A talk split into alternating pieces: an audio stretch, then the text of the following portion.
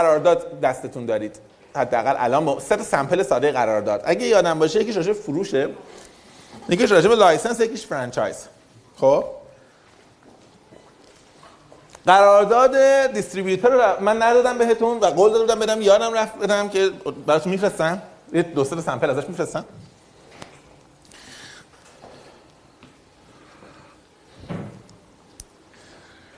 فقط یه س- یه تعداد بولت وار هست این نکته می‌خوام الان بگم اینجا باید رد شم ببین بچه‌ها نکته اول این که من گفتم که مذاکره کنندگان رو می‌شود به مذاکره کنندگان قرارداد و مذاکره کنندگان حوزه های دیگر تقسیم کرد. خود مذاکره کنندگان قرارداد هم به حوزه های مختلفی تقسیم میشن. یعنی شما ممکنه بگید من می‌خوام مذاکره کننده قرارداد بشم ولی در این حوزه ها یکی از من براتون چند تا کتابم فرستادم. که الان براتون توضیح هم میدم.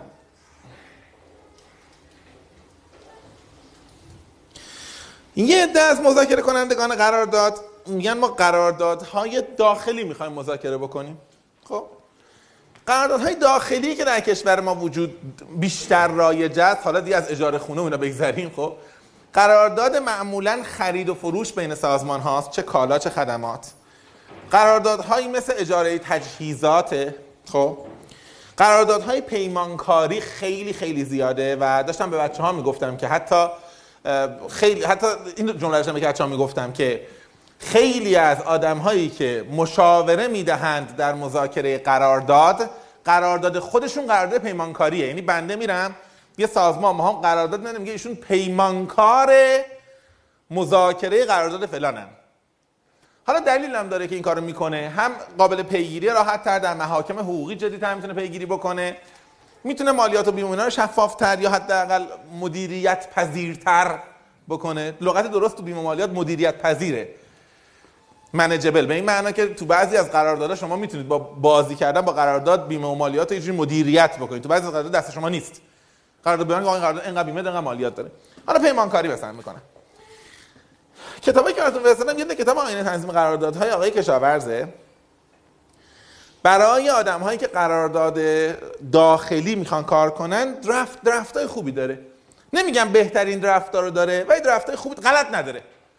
یعنی ممکن شما چیزی پیدا نکنید ولی توش غلط پیدا نمی‌کنید که بدبخت شید چون خود آقای کشاورز آدم بالاخره با سوادی و سالها کار کرده و اینا. یه کتاب دیگه زیرش براتون گذاشتم نمونه قراردادهای بازرگانی. این نمونه قراردادهای بازرگانی همش بازرگانی داخلی است. یعنی اگر شما یه روزی در واحد بازرگانی شرکتی باشید یا بخواید برای بازرگانی مذاکره بکنید به درد می‌خوره. داخلی دغدغتون نباشه ممکن خیلی براتون جذاب نباشه. زیرش کتاب آقای تارونسریه برای حقوق بازرگانی بین الملل. ببینید شما به هر حال لازم است که حقوق بین الملل بدونید حقوق بازرگانی بین الملل. مینیموم چیزی که باید بدونید اگر بخواید کار بازرگانی رو کنید مینیموم Incoterms است. مینیموم این صفره. Incoterms همون نمی‌دونم FOB و به قول حالا فوب به قول دوستان CPT همین چیزی که هست. خب؟ همه انواع اقسام ترمای پرداخته که معمولا معمولا بحثش اینه که در یک قرارداد خرید و فروش مسئولیت ها بر تا کجا بر عهده کیست؟ هزینه های مثل بیمه و حمل بر عهده کیست؟ خیلی خوب باید آدم بلد باشه اینها رو. من خاطره ای که خودم از اینا دارم من همیشه مثلا آدم می‌خونه مثلا فری آن بورد مثلا خب؟ یا فری آن ریل مثلا یه چیز دیگه اینا راحت حل میشه ماجرا. یه بار ما دستگاه تراش بود که ما نماینده فروشش بودیم و آوردیم و روی کشتی که داشتن حمل می‌کردن که تو بندر پایین بندر رجایی تخلیهش کنن جرثقیل بود که دستگاه افتاد زمین روی ریل دقیقا کشتی. نصفش تو افتاد نصفش بیرون افتاد. قیمت دستگاه دو میلیون و 700 هزار یورو. خب؟ حالا سوال این بود که آقا این جز مسئولیت کی بوده؟ خب. روش رسمی داوری بین‌المللی متر بود. گفتم آقا متر کنیم ببینید چند سانتش تو افتاده چند سانتش بیرون افتاده. چون این دستگاه تراش هم بود تراش چرخ هم بود یعنی واقعا یه قسمتش این بود قسمت این بود وسطش یه بار بود اینا به هم شده بودن. خب؟ می‌خوام بگم که واقعا دونستن این ترما فقط حفظ نیست که آدم همینطوری فکر کنه که مثلا FOB free on board اون که مثلا paid to فلان اینطوری نیست. دونستنش واقعا مهمه به خاطر اینکه گاهی اوقات یه جابجایی کوچیکش ممکن اصلا مسئولیت این قرارداد رو جابجا بکنه. اما Incoterms که استاندارد بین المللی ترم های trade و حمله واقعا مینیمومه. شما کتاب های دیگری باید بخونید که اگر بخواید کار بینالمللی بکنید که حقوق بین الملل رو در حوزه تجارت بدونید. یکی از نمونه‌هاش که خیلی ساده است همین کتاب حقوق آقای ولی چون دقیقا بین المللیه می‌دونید دیگه هر کی انگلیسی بخونه می‌تونه هر چیزی بخونه. چون ما راجع به ایران حرف نمی‌زنیم. من خودم پیشنهادم برای شما فرستادم.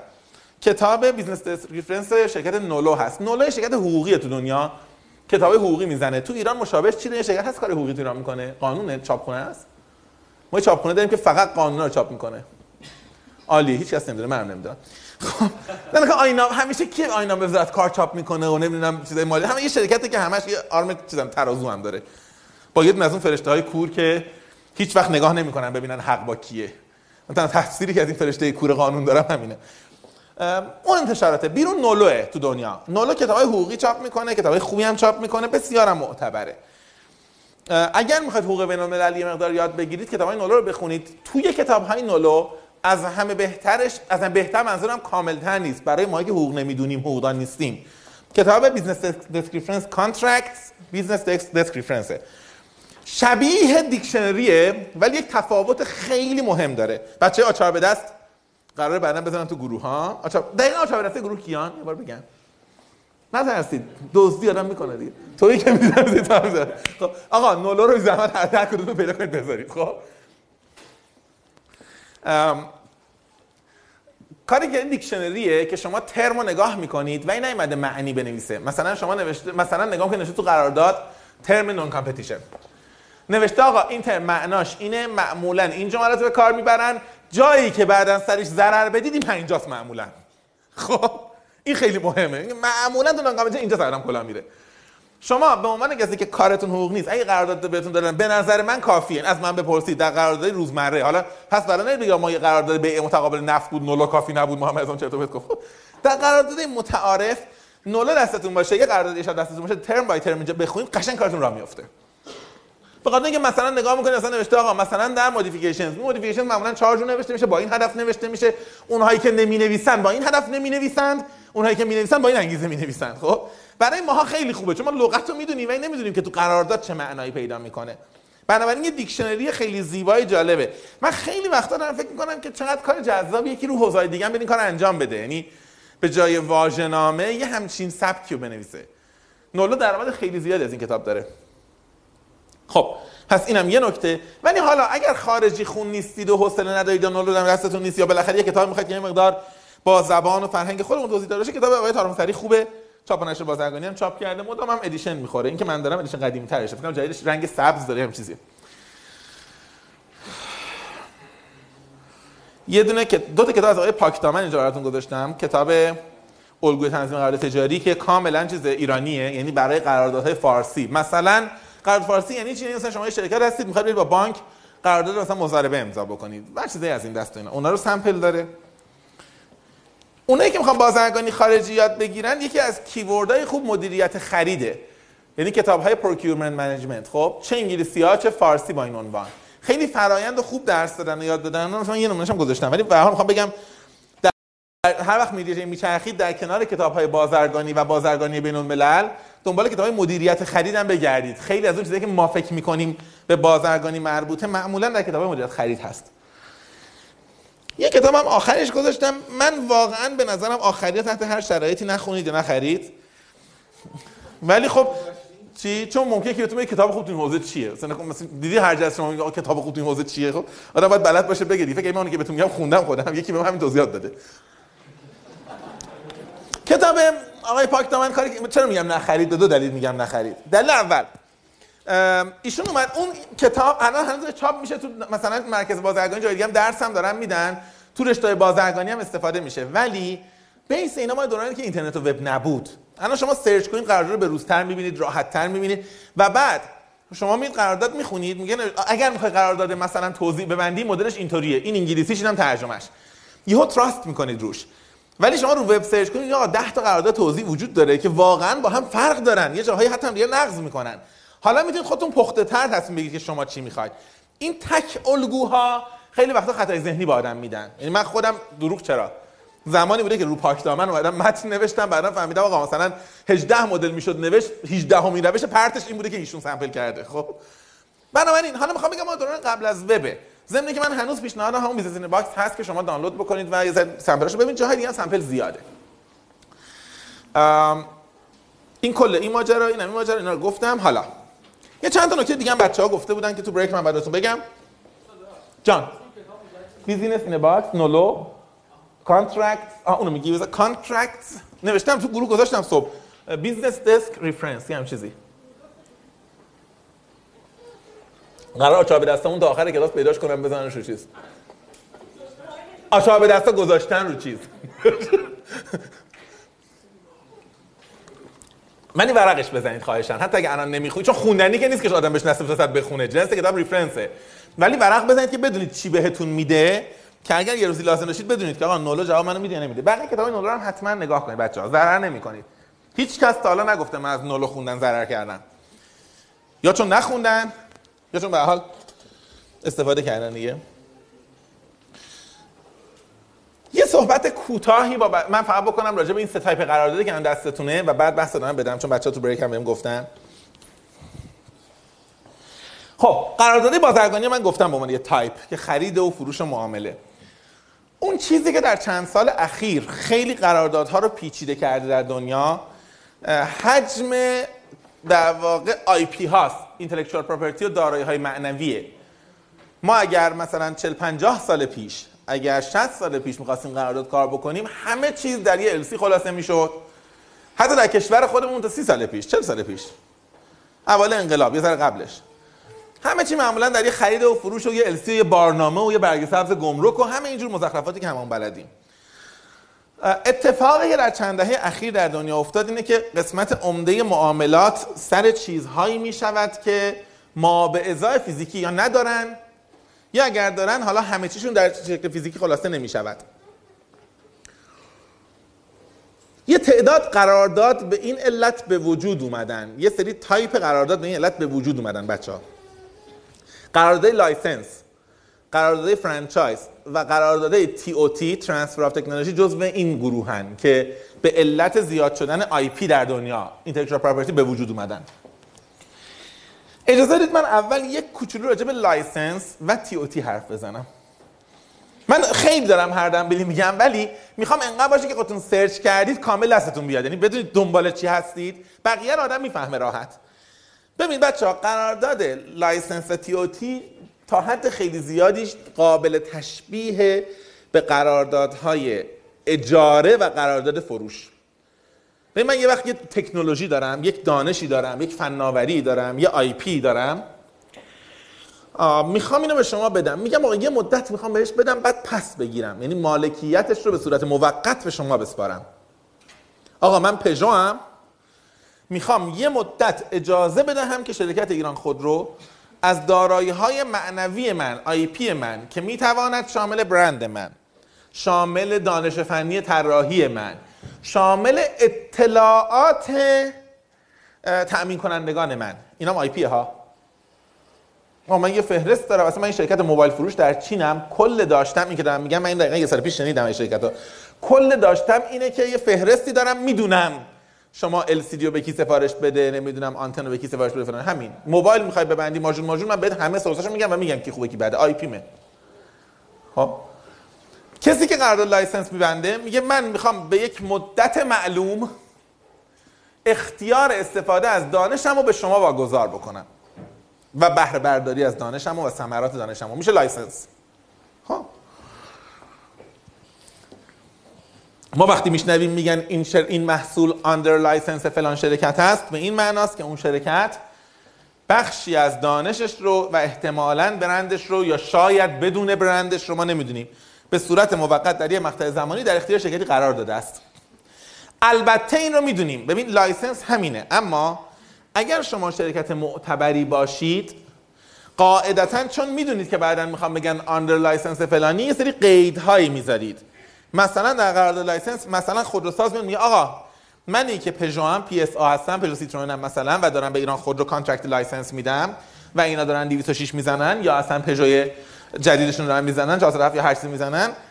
مقید هستند که به صورت دوره‌ای این تستا رو پاس کنن. مقید هستن به من نشون بدن که این فراینده داره deploy میشه اجرا میشه خب. که من پس فردا اگر برند من پشت ماشین اینا رفت یا اگر احیانا به هر دلیل اینا همه جا گفتن ما under license فلان جا هستیم اسم من خراب نشه. بنابراین معمولا قراردادهای license میشن. یک دانش فنی یه مدت زمان اجاره دادنش. حالا لغت اجاره اصلا به کار نمیره. من دارم میگم ولی چون همون مفهومه. و یه سری فرایندهای کنترلی که تو نری خراب بکنی اسم منو. چون می‌خوای بگی under license منی. لایه بعدی TOT ئه که خیلی در دنیا رایج شده بین شرکت ها و کشورها. که طرف میگه آقا من اصلا دانش من اسم تو رو نمی‌خوام. دارایی معنوی تو به اون معنا برند تو رو نمی‌خوام. من اصلا چیزی که می‌خوام سواد توه. تو بیا transfer of technology انجام بده. به من بگو که چی بلدی. یه دوران گذاری هم تعریف کن. چون قاعدتا ماشین نیست خونه نیست که من کلید به تو بدم. خب؟ یه علم زمان می‌بره. به همیشه ترانزیشن فیز داره. یه دوران گذار تعریف کن که این تکنولوژی به من منتقل بشود. کل پولم هر چقدر می‌خوای بگیر و برو. من صاحبشم. به هر اسمی بخواهم خواهم فروخت. و به هر شیوهی بخواهم مورد استفاده قرار خواهم داد. البته به شرط ها و شروط ها مثلا تو خیلی از حوزه ها ما می‌بینیم طرف TOT می‌کنه یا مثلا کاربرد نظامی نباید داشته باشید شما مثلا. یا شما تعهد کردید که کاربرد نظامی نمی کنید حالا بعدا به ترم در واقع indemnification می‌رسیم. که طرف indemnify می‌کنه یا من کاری ندارم من به این فرض که کار نظامی نمی‌کنن بهشون دادم. خب؟ حالا پس TOT ماجراش اینه که من می‌خوام کلا مالکیت رو داشته باشم. یه مقدارم به سیاست های کشورها برمیگرده. یعنی مثل کشورهایی مثل ما که خودکفایی همیشه توش یه ترم خیلی ارزشی بوده. می‌دونید؟ من خودکفایی اینطوری می‌فهمم که یه دکتری یه منشی داره و بعد میگه من نباید برای تایپ مثلا فرض کن اسم بیمار به تو وابسته باشم. تو برو خودکفا میشم توش. خب؟ و یه منشی که میگه من برای تبابت نباید واسه دکتر باشم. تو برو خودم یه چیز خیلی دست دندون طرف می‌کنم و در میاد. خب؟ حالا می‌خوام بگم خودکفایی در دنیای امروز آدم های بی سواد میگه که دیپلم بگیرین لغت رو کار ببره بعد دیپلم رو شک کنید. به خود لغت ها. خودکفایی حد نهاییش نگاه که من ازدواج نمی‌کنم خودم یه نفری بچه دنیا میارم می‌دونی؟ آقا بالاخره هر کسی در دنیا یه advantage ی داره خب؟ حالا به هر حال در فرهنگ هایی که خودکفایی رایج است یا ارزش است TOT هم خیلی ارزش شده. یعنی خیلی وقتا میگن آقا اگر می‌توانی TOT اگر نمی‌شود license. اما در فرهنگ های معقول تر که یه همچین توهماتی ندارن میگن که اینا هر کدوم مزیت های خودشو داره. مثلا قرارداد license مزیتش اینه که طرف مجبور تو رو به روز نگه داره. من اگر under license زیمنس بیام کار بکنم اینجا سیستم اتوماسیون درست بکنم و پروتکل ها عوض بشه زیمنس مجبور من update بکنه. به خاطر اینکه اگر نکنه پس فردا برند خودش خراب میشه. TOT قرارداد گذار transition داره 4 تا 5 سال. بعد که خب من که دیگه دادم به شما دیگه. دیگه حالا هر کاری خواستید بکنید دیگه. برند من نیست اسم من نیست. know-how ی 5 فیلم کردین یا know-how ی 5 سال پیش من بوده 10 سال پیش من بوده. من update کردم رفتم. بنابراین در دنیای واقعی تو بحث مدیریت تکنولوژی که قطعا شما بالاخره می‌دونید خیلیاتون کردن ما متخصصشن دکتر آراستی بزرگترینشونه. این بحث بحث کاملا استراتژیک است که TOT بهتر است یا license. این بحث بحث سیاست دولتی نیست که مثلا یه آقای بیاد بگه آقا ما همه license ها رو جمع می‌کنیم TOT می‌کنیم. اینو از این جهت میگم که من بعید نمی‌دونم ما در ماهای آینده اگه سه دوستان بیان هم چیزی بشنویم. خب؟ اگر من احساس می‌کنم یه دانش یه بار می‌خواد بیاد بره خلاص چند اصلا می‌خوام نوشابه تولید بکنم. یا حالا اگه TOT هم شد بهتر تا اگه اون یارو بکنه اون ممکن نکنه کوکاکولا خب؟ ولی یه وقت دارم در حوزه های tech کار می‌کنم میگم مثلا license می‌خواهم. چون ارزشش برای من به روز بودن است و ارزشش اینه که تو بدونی برند تو اینجا گیره دقت بکنی. بعد از لایسنس و تو چیز می‌خواستی بگی از نه تو برش می‌خوای بگی تو اول می‌خوای بگی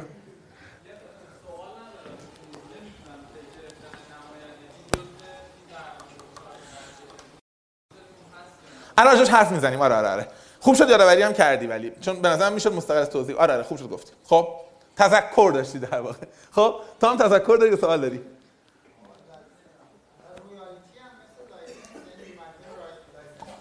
royalty نوشتم راجعش حرف بزنیم. بذارش برسیم.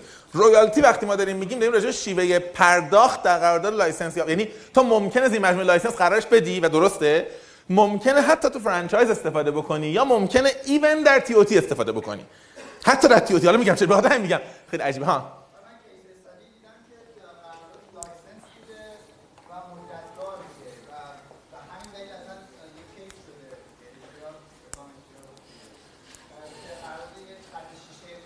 خب؟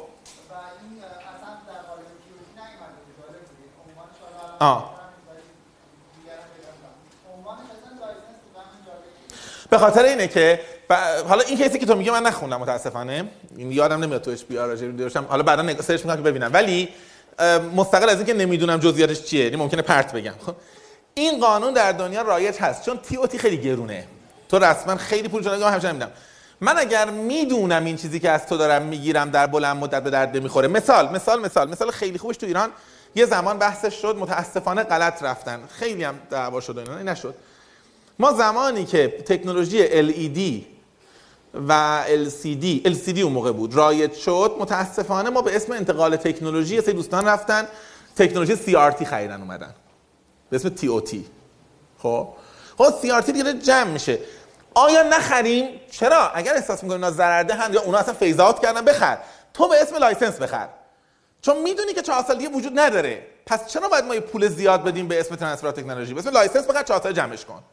میگم case تو رو چون نمی‌دونم ممکنه ربطی نداشته باشه. ولی زیادن مواردی که تو نگاه می‌کنی رو کاغذ منطقش TOT ئه ولی license بسته و مدت طولانی. احتمالا موردی که فکر کنه این اصلا life cycle داره lifetime داره و میگه من نمی‌خوام به ادعای خرید تکنولوژی پول زیادی براش بدم. واقعا مثلا اون درد داشت. یعنی من واقعا اون روز که دیدم گریم گرفت. که مثلا آقا ما CRT رو در شرایطی که خود ایران هم دیگه همه نمی‌خرن و یه جای این امین حضور هم که معمولا خیلی به روز نیست نصف محصولاتش دیگه CRT نیست ما تازه TOT رفتیم گرفتیم. license license باشه همیشه قابل دفاع ها. license شما آشغال ترین محصول رو بیار. بگو آقا من فهمیدم یه ماه قابل فروشه. یه ماه قرار داد دستم سودش رو ببرم بدم بریم okay درست. TOT رو دارم میگم. حالا هم من fran... فقط franchise بعد از اینا در دنیای ذره رایج تر شد. خب؟ و اونم زمانی بود که یه عده احساس کردن سوادشون know-how شون IP شون یه جور مدل کسب و کاره. این طرف احساس کرد که آقا بحث فقط یه اسم نیست یه برند نیست. من یک روش کار رو بلدم. آقا من بلدم که مثلا اگر می‌خوام بستنی به مردم بدم دقیقا از کیا باید بخرم چیکار باید بکنم دستگام چی باشه چیدمانم چی باشه نمی‌دونم رنگ در و دیوارم چی باشه بلدم که یخچالمو چجوری بخرم بلدم که چجوری فاکتور کنم نرم افزار دارم برای اینکه بتونم فاکتور به مشتری صادر بکنم و هر کدوم اینا نباشه طرف گیره. به خاطر اینکه ممکن اصلا یه جور دیگه بره. مسیر غلطی بره. خب؟ توی business هایی که highly integrated ن highly integrated یعنی که من تیکه تیکه شاید خودم بهت بگم. این روش به وجود اومد که franchise کنن. مکدونالد شاید معروف ترین در جهان و بیاید تا دیگه همین آقای بختیاری خودمون آیس‌پک و قورباغه ناراحت و نمی‌دونم پشه خوشحال و ایشون هم که هفته یه بار برند تولید می‌کنه خب؟ یعنی الان مثلا ما اصلا یه اسمایی می‌ذارم میمونه می‌دونی؟ حالا ما معمولا تو franchise تو خوراکی خیلی تو ایران دیدیم دیگه. الان قبل از انقلاب مثلا ما خیلی زیاد و تو هتل می‌دیدیم. الان حالا کمتر می‌بینیم. هتلداری هم مثال خیلی خوب franchise در جهانه. من همیشه توصیه به دوستانم می‌کنم و واقعا دوست دارم شما این کار انجام بدید. یکی از چند تا برندهای اصلی هتل در دنیا نگاه کنید. نمی‌دونم مثلا حالا هیلتون کانتیننتال کانتیننتال ریجنسی هیلتون نگاه کنید خیلیشون خب؟ ایبیس یه ذره ساده تراش خب؟ برید document اشون رو ببینید document های franchise شون رو. همه جام ریخته. به اسم operation manual میریزه به اسم business handbook میریزه به اسم business operation handbook میریزه. خب تو وب هست. شما سوالت اینه آقا بنده می‌خوام یه هتل مثلا ایبیس داشته باشم یه هتل آکور داشته باشم یه هتل چه می‌دونم مثلا هر جای دیگه داشته باشم هیلتون داشته باشم خب؟ می‌خوام بدونم چیکار کنم. برید نگاه کنید قواعد franchise دستتون میاد. نوشته ببین من وقتی میگم هیلتون منظورم اینه که من یه استانداردی تو طراحیم دارم استاندارد تو انتخاب تعداد طبقات هم دارم یه سری اصولی دارم در آشپزخونه استفاده می‌کنم یه سری اصول دارم در تابلویی که آویزون می‌کنم یه سری قواعد دارم که کجا آویزون بکنم در کنترل رضایت مشتریان یه سری اصول دارم در آشپزخانه داری و اینا یه سری اصول و و و و و در نمی‌دونم سیستم infrastructure. و من به این میگم هیلتون. نه به اون تابلویی که تو می‌بینی آویزونه. خب؟ و بعد اگر تو موافقی تو بیا business منو بگیر با مدل من run کن تو هم بنویس هیلتون و بشه franchisee من. franchiser franchisee مثل همون employer employee licensor licensee این دوتا ای آخر که در واقع مفعول می‌کنن. کلمه رو. خلاصه این که اون آدمی که معتقد است قرارداد franchise میده معتقده که آقا تو گوشه ای از این business هم مثل من نری دیگه به درد نمی‌خوره اصلا نمی‌تونی درست کار کنی. همه اینها با هم دیگه یک پیکره واحدن یک روح واحدن که اگه ازش بگیری دیگه کار نمی‌کنه. sample اش تو دنیا زیادن نمونه رو ببینید شاید براتون جذاب باشه. فقط یه نکته رو همینجا لازم من بگم. الان که ما هم حرف زدیم اینجا.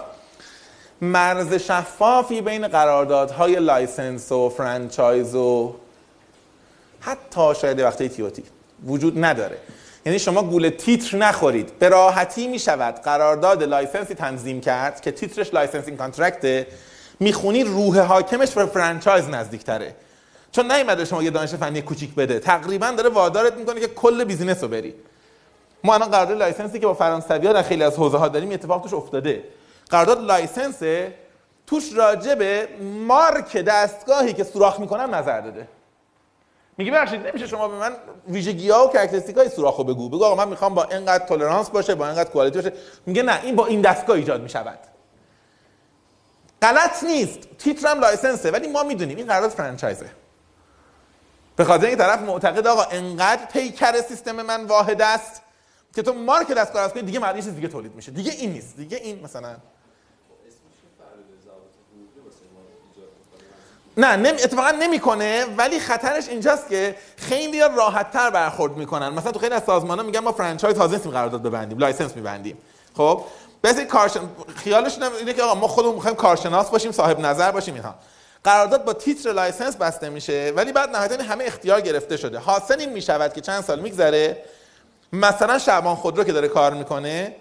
پس فردا بعد این همه سال یه دونه دستگاه بوده که مثلا کارش این بوده که چه می‌دونم اینجا وقتی مثلا قالب کار می‌کرده اینو پینو اجکت می‌کرده بیرون. خب هیچ کاری هم نمی‌کنه با انگشت هم بزنی میفته بیرون. خب بعد نگاه می‌کنیم این تو قرارداد این بعد دستگاه فلان جا باشه و اون کار بکنه. بعد تو ببخشید ما الان دیگه این اصلا نمی‌خوایم باید دستگاه دیگه می‌ذاریم نه خب الان دیگه پس قرارداد کلا لغو. یعنی این کجا بخوایم این دستگاه آمریکایی بوده اصلا آمریکا گفته الان اینا دیگه پینو با این نندازن بیرون. بعد یهو می‌بینی یه این مثالش خیلی زیاده. شما هر تو کار خودتون می‌بینید. پروژه سنگین بزرگ متوقف شده. میگم مشکل چیه؟ مشکل که یه قطعه خیلی کوچیک احمقانه ای که هیچ خاصیتی نداره. خب آقا یه دیگه بگیریم. نه اون وقت کل contract میره هوا. از اون بگیریم آقا الان صاحبش شرکت آلمانی بوده آمریکایی خریدنش. 60 درصد سهام دارن و شرکت چیکار می‌کنه؟ مثلا ejector ه. هیچ چی می‌دونی؟ به خاطر می‌خوام بگم که اسم ها عمدن دارم میگم دقیقا که اسم ها رو نگاه نکنیم. روح قرارداد رو نگاه کنیم. روح قراردادها بعضیاشون میگن آقا من یک IP دارم کلا مال تو. یه IP دارم بهت قرض میدم اجاره میدم. من یک پیکر واحدی دارم که تا زمانی که همه اصولش رو رعایت بکنی حق داری اسم من روش بذاری و از منافعش استفاده بکنی. حالا به حال اینا از این جهت گفتم که شما اگر با این پیشفرض ها و توضیحاتی که الان دادم و خواهم داد اون قرارداد رو درفت نگاه بکنید فکر کنم خیلی براتون خیلی قسمت ها راحت باشه شفاف باشه نگاه بندازید اینا. ما راجع به فروش توضیح و نمایندگی یه باید صحبت بکنیم. یه کوچولو. درافتینگ در مذاکره باید بگیم. راست میگم. ببین بچه ها من از چیز شروع می‌کنم؟ از نمایندگی فروش شروع می‌کنم یکی از راحت ترین هاست. راحت ترین که کار راحتیه. من اینکه درکش خیلی راحته. یکی.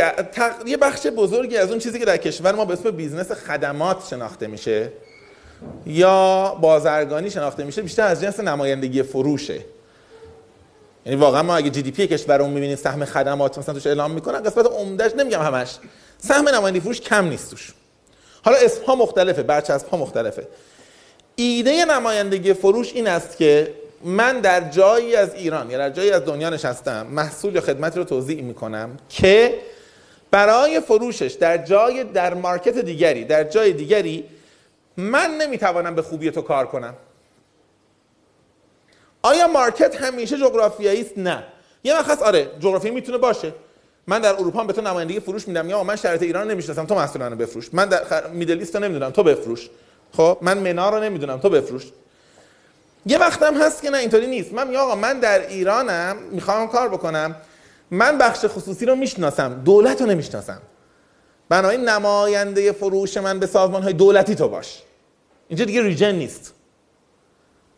اینجا بر اساس مشتری سگمنت مشتری مانی بحث کردیم و اتفاقا حالا اخیرا ریزه کمتر میشه از سال قبل بیشتر بود. پیچیدگی دولت انقدر زیاد بود طرف میگه بخش خصوصی منیج می‌کنم بخش نمی‌خوام واردش بشم. اصلا دستم نمی‌خوام آلوده بشه به معاملات دولتی. یک نماینده بره کار کنه من فقط سودام بگیرم. شما می‌خواستید چیزی بگید؟ یکی از بچه اینجا می‌خواست که من توجه نکردم میرس کسی نمی‌خواد چیزی بگه بهتر. خب بعد بنابراین در قرارداد فروش ویژگی که وجود داره اینه که فروشنده مدعی است که دانشی دارد مهارتی دارد یا دسترسی به بازار دارد که باعث میشه که نسبت به صاحب اصلی محصول حالا کالا خدمت هرچی مزیت داشته باشه. معمولا این قراردادها که بسته میشن مهمترین مهمترین ویژگیشون اینو این تیکه کوتاهی می‌خوام بگم فقط چون تو break بچا بحث بوده خودتون search کنید می‌بینید. بحث exclusivity ه بحث انحصاره. که آیا من نماینده انحصاری تو هستم یا نیستم؟ خب. وقتی نماینده انحصاری نیستم یعنی اینکه تو می‌توانی به یک نفر دیگه دو نفر دیگه ده نفر دیگه مثل من هم بگی آقا تو هم برو بفروش. خب.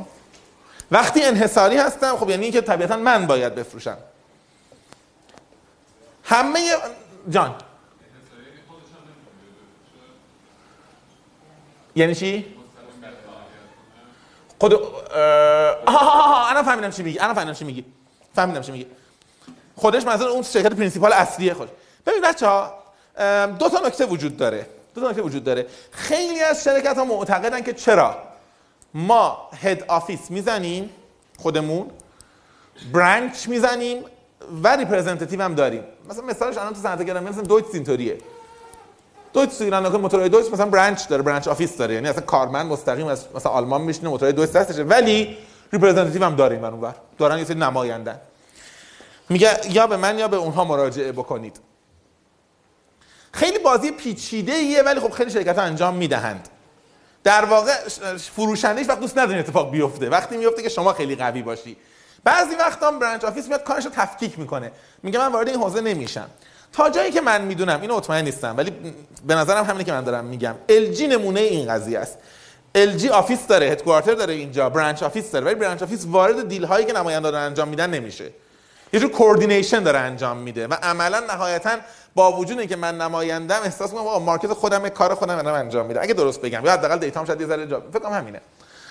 بعد یکی می‌خواد دیگه واقعا چیزی بگه اون ته. جان.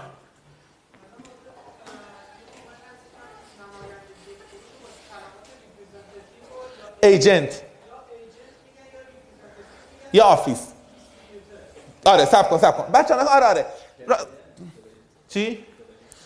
نه نه کلاینت اینوری است. معمولا دیگه خیلی کلا گذاشتن سر آدم. یعنی در واقع انا بهت میگم کلاینت رو کی میگن. کلاینت خیلی بده. یه سوال قانونی چرا وقتی که الان ما نمایندگان انحصاری سری شرکت تو ایران می‌بینیم و سری نمایندگان نمی‌دونم حالا اینو واقعا رسمی یا غیر رسمی هم می‌بینیم چرا اقدام قانونی انجام نمیشه؟ آها. این ضعف خب. قانونی بذار من اول بگم اول exclusivity بگم بعد به حرف تو چون سوال مهمی هم هست نکته مهمی هم هست که ما داریم می‌بینیم. ببینید بچه‌ها من اول exclusivity رو بگم. پس تو بحث انحصاری بودن من میگم آقا بازار منه من اینجا به تو هم ربطی نداره من دارم به جات کار می‌کنم. معمولا تو قرارداد exclusive شما به عنوان principal و آدم اصلی حق دارید به من خط مشی دیکته کنید نه بیشتر. محمد رضا که تو نماینده انحصاری منی تو موظفی مثلا فرض کن امسال قیمتتون افزایش بدی.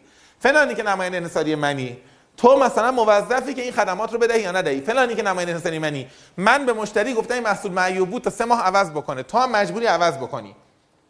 اما بقیه بازی دست من نیست.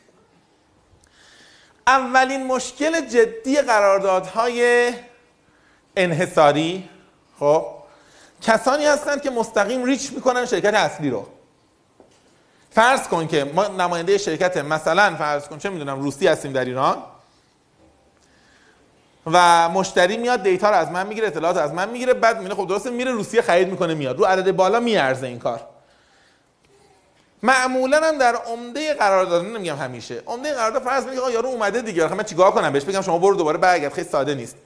معمولا قرار بر این می‌شود که نماینده می‌گوید آقا هر کسی در این ریجن یا در این مارکت از شما خرید حتی مستقیم از شما من کمیسیون می‌خوام.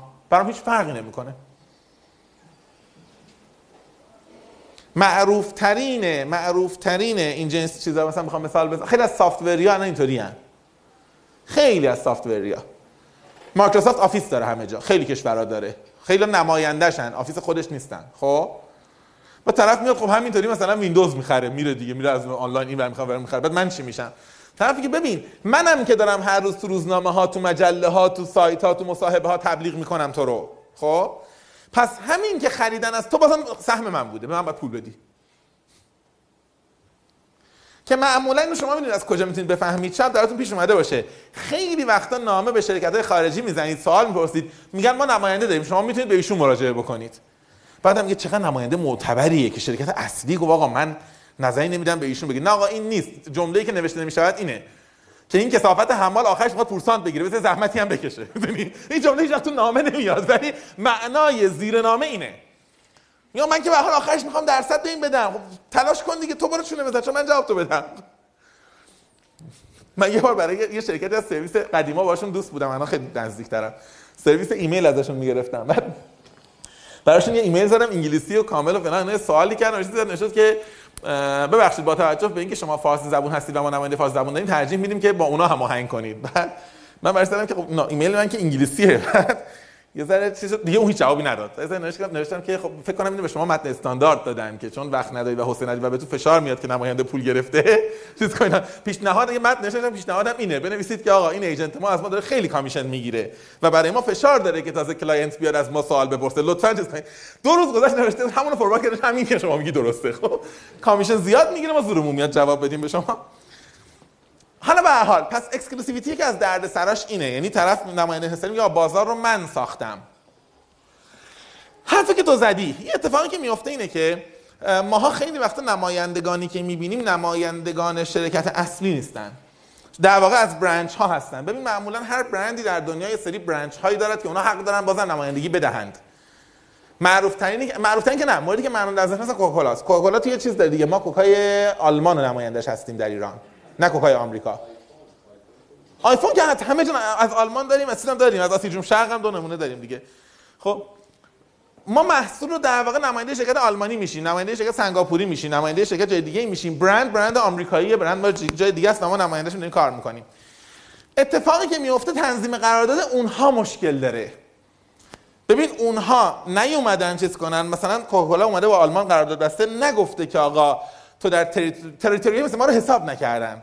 اون زمان. گفتن آقا مثلا در اینجای جهان اونجای جهان در جای در اروپا موضوعش کانفلیکت نباشه فلان نباشه. نون کامپتیشن رو دقت بکنید. در هیچ جایی در ایو مثلا فرض کنید تا دقت بکنید. شما این ولی مثلا شما ما شم... نشمردن تو قراردادشون. خب ما اکسپشنیم ما پشت کاغذشون بودیم. نتیجه اینکه شرکت آلمانی اومده خب نماینده مثلا میده. و شرکت دیگه هم نگاه می‌کنه مثلا اینم اینا من تو مثلا این ور دنیا هم نماینده تو ترکیه خب منم نماینده بدم بعد شما کلا ذکر نشدین. همه قانونی هن. خب تنها حالتی که اینا می‌تونن جمعشن زمانیه که خود شرکت اصلی برانچ بزنه. اون بزنه اینا غیر قانونی ان و تا اونا نباشن اینا در اساس قواعد داخلی و بین المللی درستن. و هیچ مشکلی ندارن. ولی شرکت اصلی برانچ بزنه خیلی فهم می‌کنه. چهار تا لغت هم که بچه‌ها گفت من یادآوری بکنم. بچه‌ها نگاه کنید. بی کلاس ترین لغتی که به کار میاد کلاینته من اصلا شما رو قبول ندارم به عنوان نماینده. اصلا قبول ندارم. چقدر شد؟ نشد؟ نشد؟ درسته؟ آره. من شما رو نماینده قبول ندارم. بعد که بچه‌ها میاد میگه آقا من می‌خوام نمایندگی فروش مثلا بیسکویته بیسکویت های شما در دانشگاه شریف بر عهده بگیرم. من میگم مثلا این اینجا کل scope ش چقدره که حالا مثلا نماینده و من میگم ایشون client قرارداد مثلا شما client ی که حق داری برای بقیه potential customer ها خریداری بکن خرید انجام بدی و من در خریدهای عمده یا فلان یه تخفیف میدم. من در واقع با یک مشتری که احساس می‌کنم ایشون مشتریان دیگری دارد ولی اینقدر زیاد نیستن deal میبندم. فقط در واقع یه جور accumulation و تجمیعه. می‌خوام درخواست تجمیع شه لایه بعد از client، agent ه میگن این agent ماست. ما agent رو توی فارسی ترجمهش می‌کنیم حق العمل کار واقعا بهترین ترجمه هم هست. agent خیلی صفت پایینیه. یعنی که آقا ایشون کار منو پیگیری می‌کنه یه پولی هم بهش دارم میدم. خب؟ همین. خیلی شرکت ها راحت agent ممکنه بپذیرن. و وقتی هم میگن فلانی agent ماست یعنی از خودش اختیاری ندارد. آدم من است که در region شما داره کار می‌کنه. یه لایه بعد از agent، representative ه که میگه آقا این نماین این من رو represent می‌کنه. این اصلا منم. اگر به تو چیزی گفت یعنی من گفتم. خب؟ لایه بعدی میشه exclusive representative میگه نه تنها نماینده من است نماینده انحصاری من است. یعنی هر چی این گفت من گفتم. هر کس دیگری همونجا گفت من چیزی گفتم مزخرف داره میگه. خب؟ پس میشه client agent representative exclusive representative که اینها حالا الان ما داریم راجع قبل از اینکه من جمله تو نه تو بگی بهتره. بگو وقتی کلمه dealer میاد مثلا به عنوان dealership agreement الان بهش می‌رسیم. dealers distributor الان می‌رسیم. تا بگو. آها. الان به اینم می‌رسیم. قبل از این به اون می‌رسیم. ام، جان الان همون می‌خوام بگم. همه اینهایی که در زمینه چیز گفتیم در زمینه نمایندگی فروش گفتیم یه ویژگی مشترک دارن. من مالک چیزی نیستم. تو خدماتی می‌خوای تو محصول می‌خوای من کالا, کالا می‌خوای. من میرم می‌گیرم میارم به تو میدم. یه پولی هم می‌گیرم یه commission ی پورسان چیزی می‌گیرم. distributor کسی است که مالکیت محصول رو میپذیرد برای یه مدت موقتی. یعنی من میگم آقا به من بده من از تو می‌خرم که بفروشم. بنابراین distributor فرقش با representative با agent با نمی‌دونم هر دیگه ای اینه که اونرشیپ داره. شما اگر دیستریبیوتر میشید میاد مالکیت بخاطر ما میگیم پخش کتاب. چرا میگیم پخش کتاب دیستریبیوتر؟ به خاطر اینکه کتاب از ناشر میگم من مالکشم دیگه حالا. پخش شد شد نشد نشد مرجوع شد به تو دیگه ربطی نداره تو به من دادی. و دیستریبیوتر به خاطر همین کار گرونیه. یه بار بهتون گفتم تو خود ایران پخش پخشا بین 40 تا 60 درصد قیمت پشت جلد رو می‌گیرن. یعنی شما کتاب مثلا 20 هزار تومانی که می‌بینید دست پشت جلد پخش میره پیش ناشر وای میسته. خب؟ میگه آقا من اینو از تو 12 هزار تومن می‌گیرم دیگه به تو ربطی نداره منم چیکار می‌کنم. اگه یه ذره پخش قوی باشه میگه من از تو 8 هزار تومن کتاب دارم می‌خرم به تو هم ربطی نداره. مرجوع شد شد امانی فروختم فروختم مستقیم فروختم فروختم دیگه قصه تو نیست. دیستریبیوتورشیپ اونرشیپ اونر داره. خب؟ آمازون هم همینه احتمالاً می‌دونید آمازون می‌دونه کسی حق و تالیف مؤلفات چقدر میده؟ 45 درصد. آمازون هم به یکی از دعواهایی که در جهان وجود داره میگن این پدر سوخته دیجیتاله خب. ولی داره اندازه فیزیکی ها می‌خوره. یعنی آقا به هر حال تو اگر قیمت هرچی هست من 55 ازش مال منه که دارم از دست تو میرسونم به مشتری. حالا دیگه منم و این وسطم و دیگه به ربطی نداره. یا من چجوری منیج می‌کنم؟ قصه خودم یعنی می‌خوام بگم distributorship معمولا high margin است. حتی در فضای دیجیتال نسبتا high margin ه دیجی کالا در ایران ترکیبی از این هاست. به خاطر اینکه تو بعض از محصولات که می‌بینه پرفروشن می‌خره که distribute کنه که high margin باشه یعنی کم فروشن ترجیح میده نماینده بماند. البته ما از این ور deal رو نمی‌بینیم ولی اون ور دو تا deal مختلف داره اتفاق میفته بچا چند نفر سوال داشتم من بی‌توجهی کردم تو این سه چهار دقیقه. به من بگن کیا بودن و جواب بدم. من هی رد شدم که جمله‌ام تموم شه. هیچ کس سوال نداشت. من دچار توهم شدم سوالتون رو پس می‌گیرید. آها چی؟ آها dealership بود. آره. dealership dealership یه لایه یه لایه پایینتر از distributor ه. به این معنا که ممکن است محصولات من در اختیارش قرار بگیرد امانی.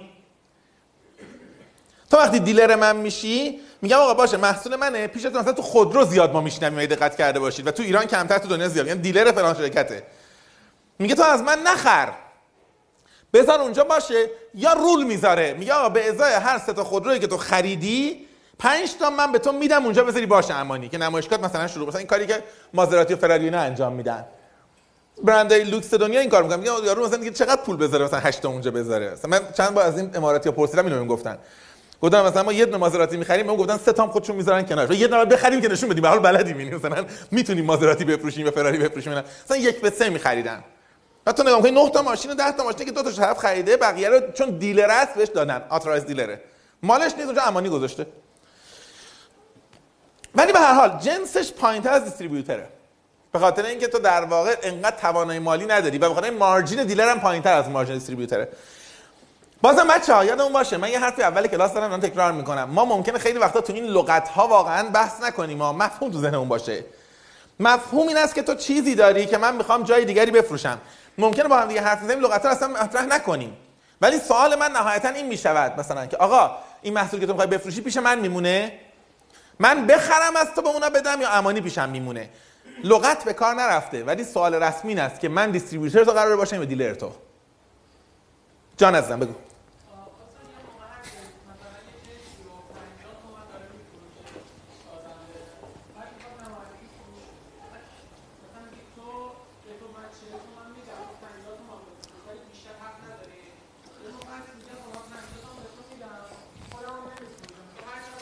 ببین اینا جزئیات دیستریبیوتورشیپه نهایتا چون داره مالکیت به تو میده زرنگی و قدرتشه. اگر قدرتش زیاد باشه pricing رو کنترل می‌کنه.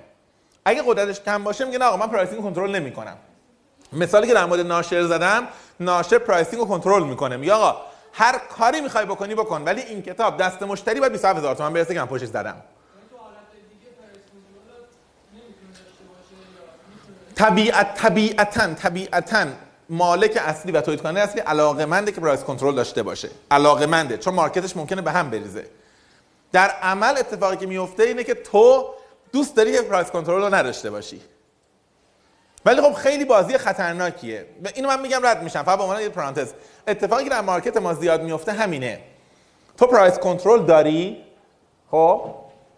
نماینده مثلا بولبرینگ مثلا SKF هستی. خب. میای در بازار مجبوری. به تو گفتم آقا range فروشت اینه. من یهو و از اینقدر کمتر حق نداری بفروشی بیشتر تخفیف نده از اینقدر گرونتر هم نباید بفروشی. من یهو میام به عنوان مشتری مثلا در خیابان ناظم الاطباء میام از تو یهو مثلا بولبرینگ می‌خرم. چقدر نصف کل سفارشی که تو گذاشتی مثلا خریدی. خب من چیکارم من مشتریم. درسته؟ هیچ binding ی ندارم. میشینم فردا صبح میگم بچه حالا مثلا حال SKF رو می‌گیریم نصف قیمت میفروشیم. نماینده تعطیل محصول نمی‌تونه بیاره بعد مردم که نصف قیمت بخرن اصلا تو اصطلاحا تو بازار میگن بازار خراب کرد طرف. یا برعکس می‌بینم کم شد تو سفارش گذاشتی دستت نرسیده من گرونتر میفروشم. تو به عنوان نماینده به عنوان distributor یا به عنوان هر agent دیگه حق نداری این کار بکنی دیگه من می‌تونم بکنم. به خاطر همین اگر دیده باشی معمولا معمولا وقتی که از تخصص های distributor حرف می‌زنن یکیش اینه. میگن distributor باید بتونه کیفیت و policy های مشتری رو verify کنه و چک کنه و مطمئن شه که مشتری بعدا market رو manipulate نمی‌کنه. یا حتی بدونه به هر مشتری چقدر بده. یعنی بگه تو اگه از اینقدر بیشتر بخوای هم من بهت نمیدم به خاطر اینکه به تو قدرت manipulation میده. یعنی distributor ما نگاه می‌کنیم میگیم دلال طرف دیگه. دلال نیست واقعا تخصصه. آقا من به ایشون جنس بدم یا ندم؟ چقدر بدم؟ چقدر؟ این چقدر اعتبار این چقدر اصول رو رعایت می‌کنه؟ من باید یه جوری بدم که الان دیگه خودم نتونم بازار رو کنترل بکنم. و مجموع این میشه اون چیزی که بهش میگن distributorship target فروش مال نماینده فروشه. مال represent مال نماینده است. sales representative این است. که تو اگر dealer ی که خریدی به من چه؟ اگر distributor ی که خریدی. اگر این وری نماینده ای من target می‌ذارم و معمولا نماینده انحصاری رو target می‌ذارن من میگم باشه. تو می‌خوای نماینده انحصاری من باشی. باش. ولی من حساب کردم در یه سال فکر می‌کنم اینقدر بتونم بفروشم. که از همینجا بدبختی ها شروع میشه دیگه. چانه زنی مذاکره نقطه شروعش اینجاست. من دلم می‌خواد لیوان یه بار مصرف رو در استان تهران بفروشم. تو میگی ما من من نماینده انحصاری تو باشم برای فروش لیوان. مثلا میگم آره. این شعبان لیوانه مثلا خب؟ میگم آره. بعد تو میگی ولی من انحصاری باشم اما به کس دیگه نده اینو بفروشه تو استان تهران. میگم باشه. تو چقدر میفروشی در سال؟ میگی من در سال فکر کنم یک میلیون میگم من برآورد خودم اینه که 8 میلیون لیوان فروش بده یه سال. حالا تو این بالا پایین میپری که آقا این برآورد از کجا بوده؟ چی بوده؟ من حساب کردم نمیشه من نگاه می‌کنم میشه. در آخرش به دو حالت می‌رسه. یا با تو با یه عدد بالایی بسته میشه که تو نمی‌تونی meet کنی و معناش اینه که احتمالاً commission کمتر می‌گیری سود کمتر می‌گیری یا معناش می‌تونه این باشه که تو اصلا بیخیال میشی میگی باشه. من اصلا نمی‌خوام exclusive باشم. من non-exclusive agreement با تو می‌خوام. من قرارداد غیر انحصاری با تو می‌خوام. خب این حاشیه های break ما بود که هنوز ادامه داره. تو بگو تو بگو. می‌خواستم بگم که تموم شد بلا واسه دست هنوز ادامه داره. آه اسوسییت پارتنر کسی که خوش آورده داره. آورده داره. یعنی میگه آقا من با بقیه فرقی دارم. من اگر نباشم تو نمی‌تونی بفروشی. بر باشم. خب. مثال درست می‌خوام بزنم دیگه. نه اصلا این مثال بهتر می‌خوام بزنم. ما یه زبان خاصی داریم که مخصوص خودمونه نه کسی می‌تونه بفهمه نه بخونه نه کاری بکنه. خیلی خاصه. من یه شرکت نرم افزاری میشم میگم آقا من وارد می‌کنم. من برای تو ماژول نرم افزار فارسیش رو کامل اینجا deploy می‌کنم اجرا می‌کنم implement می‌کنم و تحویل مشتری میدم. تو به من انگلیسی تحویل بده full test کن. از اینجا اینکه مشتری یه دونه دستگاه POS فارسی بگیره با همیشه کار من به تو هم ربطی نداره. اینجا دیگه نمیشه بگم من dealer م دیسی من associate partner م. من partner ی هم که خودم بازی تو بازی هستم نقش دارم. خب؟ شکل درست اخلاقیش اینه. بقیه‌ش هم ایشون بلده. خب؟ هم داشتم گفتم. نه joint venture نیست. به خاطر joint venture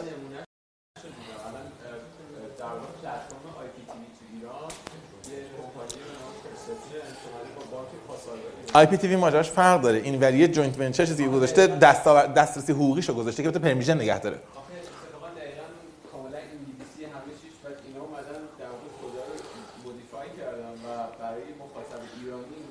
اصل ماجرا اصل ماجرا این است که یک شرکتی در ایران میگه آقای فلانی شما اگر بیای پس فردا به خاطر اشاعه فساد و فحشا میبندنت بعد ما بیایم joint venture بشویم. بعد میگه خب این که ضایعه میگه خب یه سری کارا ما انجام میدیم. content بدیم چیکار کنیم فارسی کنیم.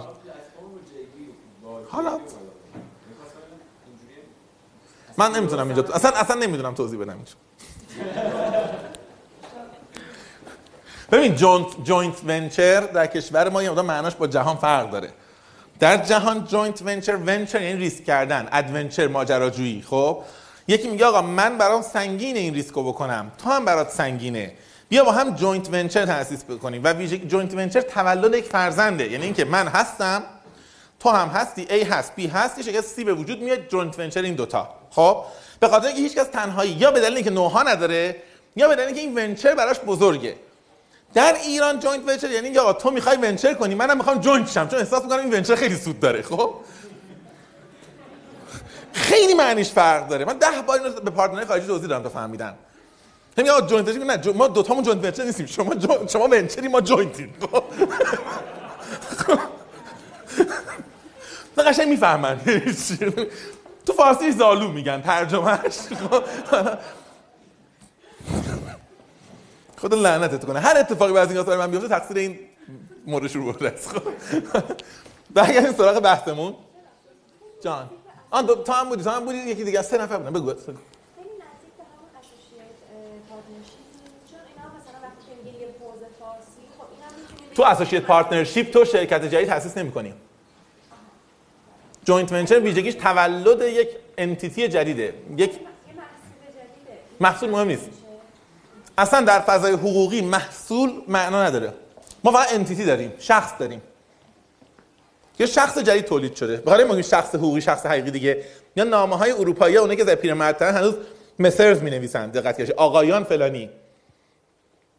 مثلا نمیگن مثلا شرکت شریف میگن Messrs شریف این آقایون شریف. هنوز شخص می‌بینن شرکت حقوقی و محصول شخص نیست یعنی حیات و ممات نداره به معنای قانونی ولی شخص حقوقی واقعا همه ویژگی شخص حقیقی داره. تولد داره مرگ داره اعلام مرگ داره مراسم داره انحلال داره. جان این جلو بچه ها بودن بعد بیام سوالات شما چیزی بگید من یادم. ببخشید معذرت می‌خوام من بی‌دقتی گفتن که الان مثلا ایران خودرو میاره ما رو تجربه میفروشه محصولاتشو نه الان قبلا ها که این شکلی نبود اونم یه جور اساسی پارتنر بود یا نه چون که اگه نبود ایران خودرو اون باید کلی گمرک می‌داد اصلا میشه تو جلسه ای که رسما شما حرف می‌زنی اینو میگی. ولی قراردادی که می‌نویسی می‌نویسی من licensor تو هم اینا. ولی اصل ماجرا اون در چان زنیاست یعنی در جایی در جلسات احتمالاً چنین جمله‌ای گفته می‌شود وسط دعواها که آقا اصلا به ما نمایندگی نده. عرضه داری برو بفروش. ترجمهش میشه associate partner. می‌دونی خب حدوداً ولی جمله جلسه ایش اینه. این طرف یه جایی نه فقط این همه جا. یا بحث من این نیست. من معتقدم که من می‌تونم وارد مارکت بشم. و اینا چیزن؟ اینا اینا همشون آقا اکثر اینا که تو می‌شناسی اینها دیستریبیوتورن توزیع کنندن. یعنی میگن آقا ما می‌خریم و میاریم میفروشیم. اکثر برند هایی که تو در ایران به خاطر اینکه ما از نظر نظام مالی انقدر شفاف نیستیم و انقدر هم که انتظار میراد پایبند به قواعد نیستیم. یعنی مثلا می‌دونی پس فردا میای مثلا یهو میگم حالا اومدی خواد. تو میگم منم پولمو میدم. من در واقع خریداری هم که دارم بیشتر می‌خرم و توضیح می‌کنم. اعتماد راحت تری انجام میشه. به خاطر همینه که همیشه بهت میگن تو قرارداد دیستریبیوتور بهت میگن که آقا یه مینیمم اوردر کوانتیتی یه ام اعلام بکن. من اعتمادم رو بر اساس پولی که تو میدی به تو می‌کنم نه بر اساس اینکه برای خودت یا برای قواعد حاکم بر اقتصادت. احترام قائل نیستم. دیگه حالا دادی دیگه. یه اموکیو اعلام کردیم میگم جهنم دیگه. جان. بذار آن تو بگو بذاریم نه نه خود اول گفته بودی من ندیدم. یه لحظه در تعداد کنه.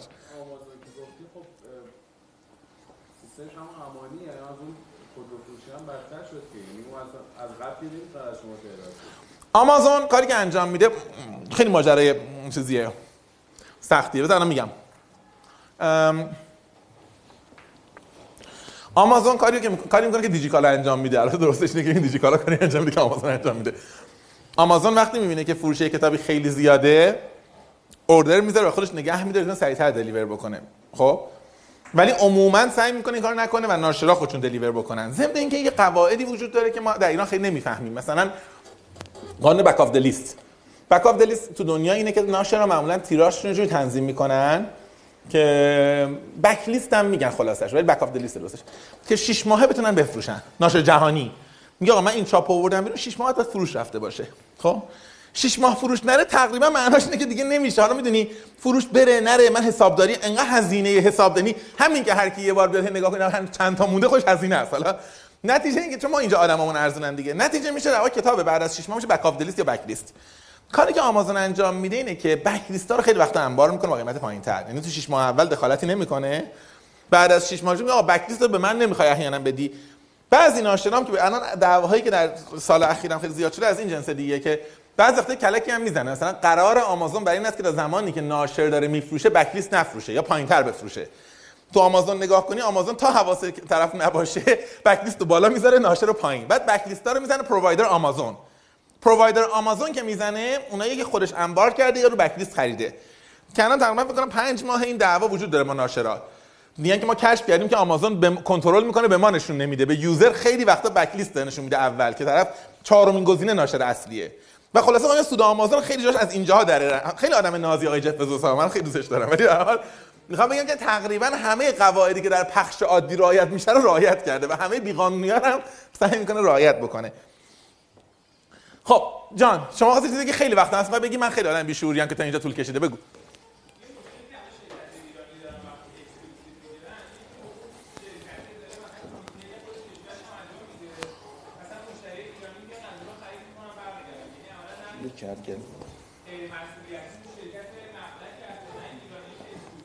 ببین یه بار یه توضیح بده. تو میگی ریتیل رو من دارم خودم انجام میدم اینجا؟ خب؟ آفرین خب.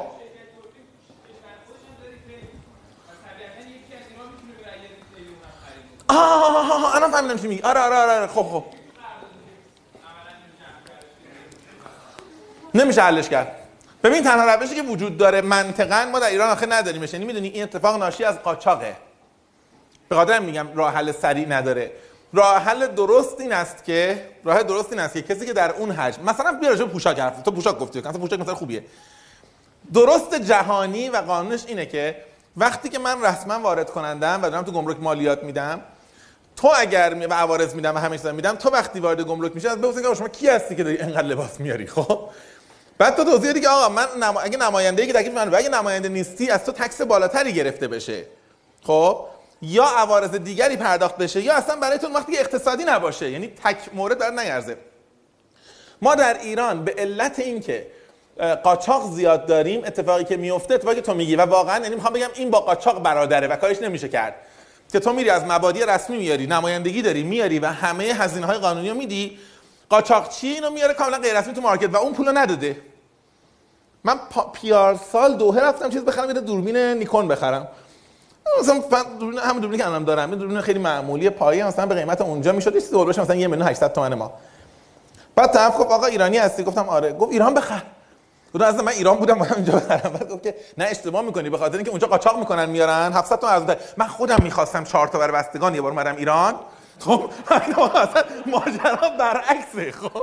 یعنی طرف میاد اینجا چون می‌دونه ما اون پول ندادیم. و رسما خیلی به منم داشت توصیه می‌کرد خیلی رفاقتی که آقا اصلا احتمالاً من که به حال فروشنده ولی تو دقت کن اینا.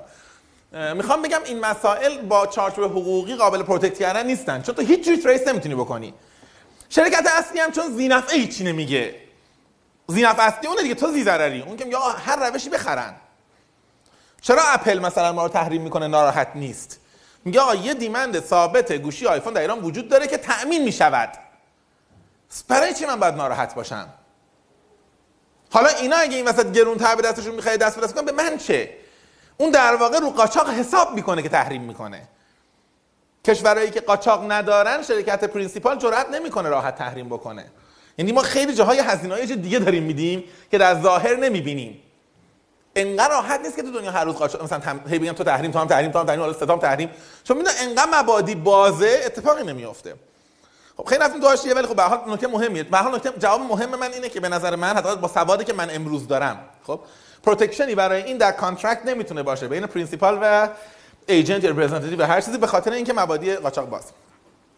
اقتصادی که زیر قیمت بفروشم. چون من وام گرفتم من بهرهش میدم بهرهش به مشتری میدم. خدمت به مردم هم هست. یعنی حداقل با تئوری نصف این آقایون این کار شرعیه. خب؟ به جای اینکه بهره رو به نظام فاسد رباخار بانکداری بدن به خود مردم دارن. میدن مشتری سود می‌بره. گروه بابای صنعت و اقتصاد و اینا هم که مهم نیست. خب؟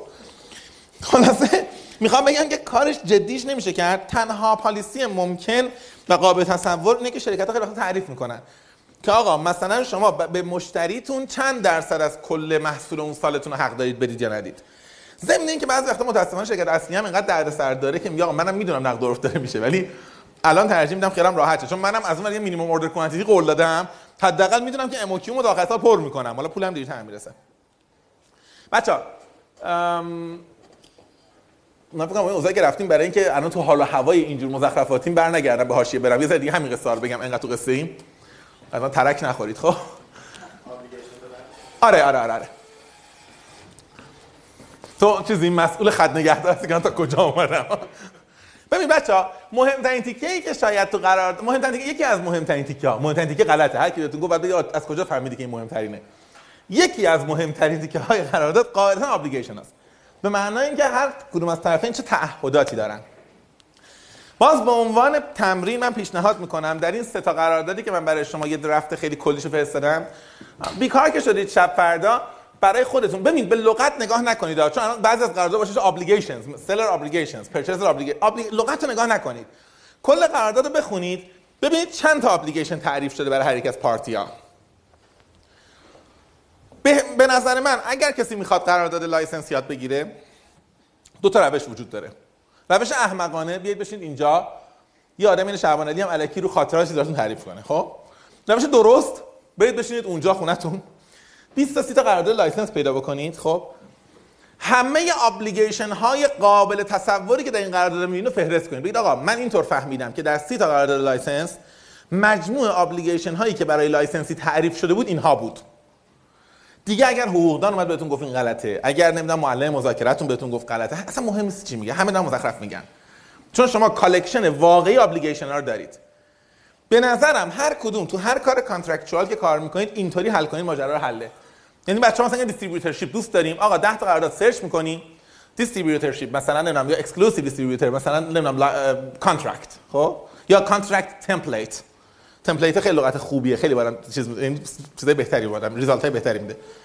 5 تا 10 تا 20 تا. بگید آقا تمام obligation های قابل تصور برای یک قرارداد distributorship چیه؟ تمام obligation های قابل تصور برای licensor چیه؟ برای franchisee چیه؟ اینا رو یک کاسه بکنید بهترین شیوه است. و واقعیتش اینه که ایون الان که داریم ما هم حرف می‌زنیم و شما تیترای پروژهتون رو تعیین کردید اکثرتون تعیین کردید اگر حتی به نظر من به دیواری خوردید یعنی احساس کردید که آقا واقعا مثلا نمی‌تونید رو موضوع زیاد کار کنید یا اول فکر می‌کردید خیلی میشه شرح و بسته رفتید سرچ کردید نمیشه. این هم یه جنس کاره. ببین آقا من رفتم مطالعه کردم نه یه جا نه دو جا. یعنی من دارم با اطمینان بهت میگم محمد رضا من رفتم 10 جا رو دیدم 20 جا رو دیدم. کل obligation های قابل تصور برای قرارداد license چه برای licensor؟ چه licensee؟ من برای شما فهرست کردم آوردم یه document چیز کوچیکی نیست به نظر ساده میاد. اگر درست و حرفه‌ای بریم برای همه بچه‌هامون خدمته. چون آدمایی که اینو دارن نمیگن هیچ جا. کار برای چی؟ کار می‌کنم پولشو می‌گیرم دیگه. شما هیچ آدمی پیدا نمی‌کنید خوشحال و خندان بیاد یه چیزی بهتون تحویل بده. ما اگه تو جمعمون 5 نفرمون یه همچین کاری برای چند تا قرارداد تا- مثلا TOT فلان فلان فلان انجام بدن سرمایه ارزشمندی برای هممون میشه. خب؟ پس ابلیگیشن ها خیلی در واقع قلب قرارداد است. از یک سو کاملا باید نمونه نگاه کنیم در ببینیم و ببینیم چه ابلیگیشن های تعریف شده برای هر کسی. یه چهار پنج تا لغت من اینجا نوشتم. Indemnification default. Remedies waiver و violation.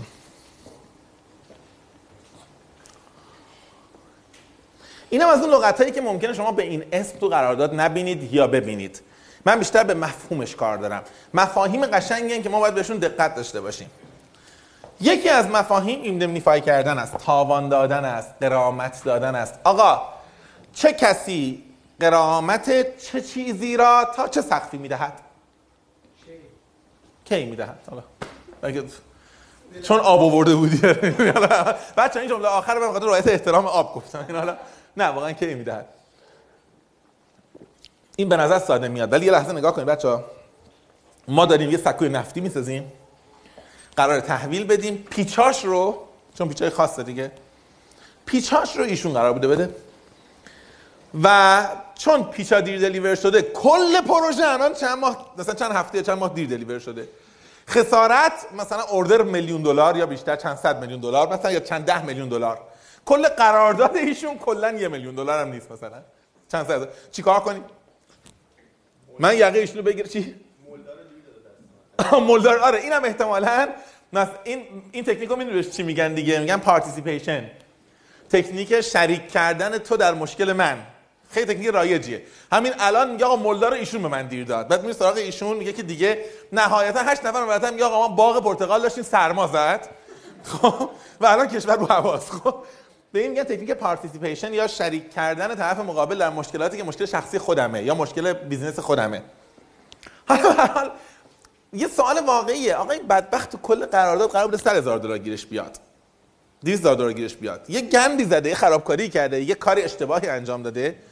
الان ماها این وسط 50 میلیون دلار ضرر کردیم. چی میشه؟ خب این جنس سالها زیاد مطرح میشه. یعنی تو قراردادها تو همکاری ها آقا اگر تو خطا کردی هزینه های ایجاد شد سوال یک تو هزینه میدی یا نمیدی؟ خسارت میدی یا نمیدی؟ قرامت میدی یا نمیدی؟ چه قدرش رو میدی؟ تا چه سقفی میدی؟ در چه مواقعی می‌دهی؟ در چه مواقعی من مسئولم یا مسئول نیستم؟ همه اینجور بحثا میاد تو indemnification. اگر می‌خواید خوب یاد بگیرید term های license agreement نرم افزارا رو بخونید. میگن دروغی که بیشتر از همه در جهان تکرار شده این دکمه معروف I have read the document دیگه. همه هم میگن که من بالای خوندم install کن. خب، هیچ وقت نخوندیم. یه بار دفعه که قصد install کنید میگین بالای خوندید مرامی بهت بخونید. خب. نمیگم همش شاید یک سوم یک چهارمش indemnification ه میگه حتی مثلا در Microsoft Word آقا شما اگه با این برنامه نامه ای تایپ کردید که اسرار نظامی یا اسرار امنیتی یکی دیگه به یکی دیگه بود من مسئولش نیستم ما بگید ابزار متنم بودم و اینا. یک چیزهایی می نویسن که به ذهنش نمی‌رسه. لپتاپ من بار نگاه کردم نوشته که آقا اگر شما رو پاتون گذاشتید و زانوتون سوخت به خاطر گرمای باتری غرامت حاصل از اینو ما indemnify نمی‌کنیم. این شما این کیسایی که اینا بعد بیچاره شدن اینجا در بیاری که کجا چی پرداخت کرده کردن و همین داره که اصلا خیلی ترم نازیه. این شما هر محصولی نگاه بندازید تو این بروشور و کاتالوگش همین اگریمنت هایی که تایید می‌کنید. حالا به هر حال یعنی می‌خوام بگم چیز رایجیه. سوال قشنگیه که تقسیم تاوان ها یا انتقال تاوان ها چقدر چگونه و تا چه سقفی ممکنه من با ایشون قرارداد ببندم. قراردادش یه میلیون دلاره مثلا. ممکن است به من خسارت بزنه 100 میلیون دلار. ولی من به این بگم آقا تو تا 500 هزار دلار باید indemnify بکنی. ممکن شما بگید از منطقیه میگم آره منطقیه. به خاطر که این سودش تو این قرارداد 200 هزار دلاره. 500 هزار دلار کامل اینو میترسونه. و از طرف دیگه من نمی‌تونم بیام بگم وقتی می‌دونم که نمی‌تونم خسارت میلیارد مثلا چند چند صد میلیون دلار نمی‌تونم بگم که. به خاطر خیلی وقتا توی indemnification میان نگاه می‌کنن میگن سود طرف چقدره؟ سقف رو اینقدر بالاتر می‌ذاریم که طرف مطمئن باشه بی‌دقتی بکنه این نابوده. ولی اینکه منم باش غرق دارم میشم و احتمالا اون پول دیگه به منم کمکی نمی‌کنه. یعنی فقط یه protection قبلیه. پس یه سری ترمای اینجوری هم داریم. بچه یادتونه من به شما اول جلسه گفتم راجع به case کارآفرینی و سرمایه گذار فکر کنید؟ یه لحظه فکر کنید مثلا. من اگر سرمایه گذار باشم و دارم این درس رو گوش میدم یه نکتهش اینه که آقا اگر شما با سرمایه من محصول یا خدمتی تولید کردی یا کاری انجام دادی که برخلاف قواعد حاکم بر جمهوری اسلامی ایران بود؟ آره indemnification اشتراک ندارن ولی نکته مهمی شما داری میگی. این یه جوری به اون ربط پیدا می‌کنه ولی معمولا indemnification معمولا نه.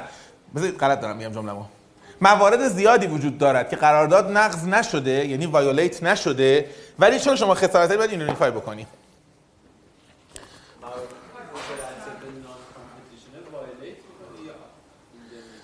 الان می‌رسیم الان می‌رسیم. بذار برسیم اول. من الان اینجا جان. بگو بگو.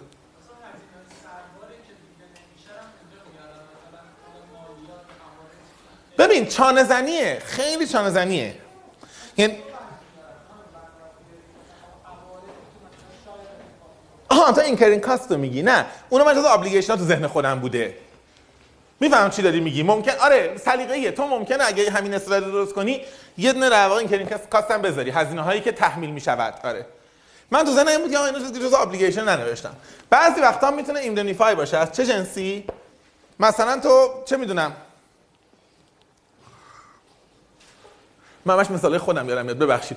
مثلا من هتل که رزرو می‌کنم بالا میشم میرم و برمیگردم رزرو می‌کنم طرف خب موقعی که پول کم نمی‌کنه از کارتم. خب؟ فقط برام می‌زنه که یه چیزی. ما باید مالیات و عوارض و پول آب و برق بدیم.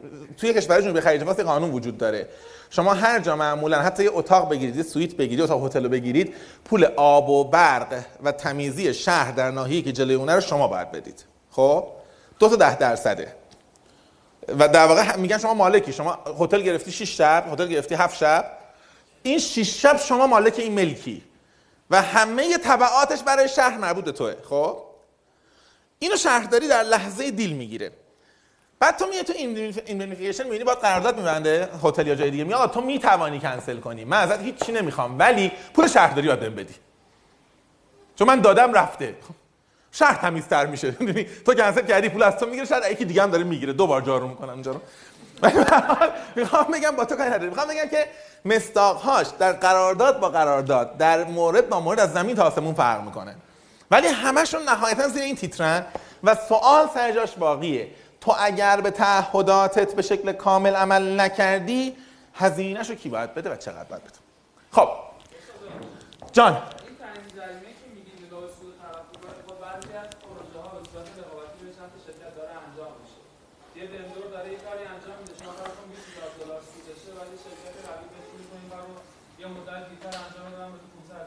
خب. نه نمی‌دونم چی میگه بگو دقیق‌تر ببین تو میگی چند تا وندورن قیمتاش هم متفاوته. و بعضیشون خیلی قیمت پایینتری دارن به هر, به هر علتی. ها؟ ما دو تا رقیب داریم کار می‌کنیم. فهمیدم. بعد هر کدوم یه سری وندور داریم که دارن کارامون انجام میدن. خب. فرض کن برای این پروژه که تقریبا صورت مشتری داریم انجام میدیم زمان خیلی مهمه رقابت مهمه. این وندور مثلا وندور ما 10000 دلار سود داره. فهمیدم. آها فهمیدم چی میگی. تو داری میگی که این سوده عدد مشخص و شفافی نیست. فهمیدم نه منظورم بذار- این یه سودی داره بعد ما میگیم اگر تو دیرتر برسونی یه درصدی جریمت می‌کنی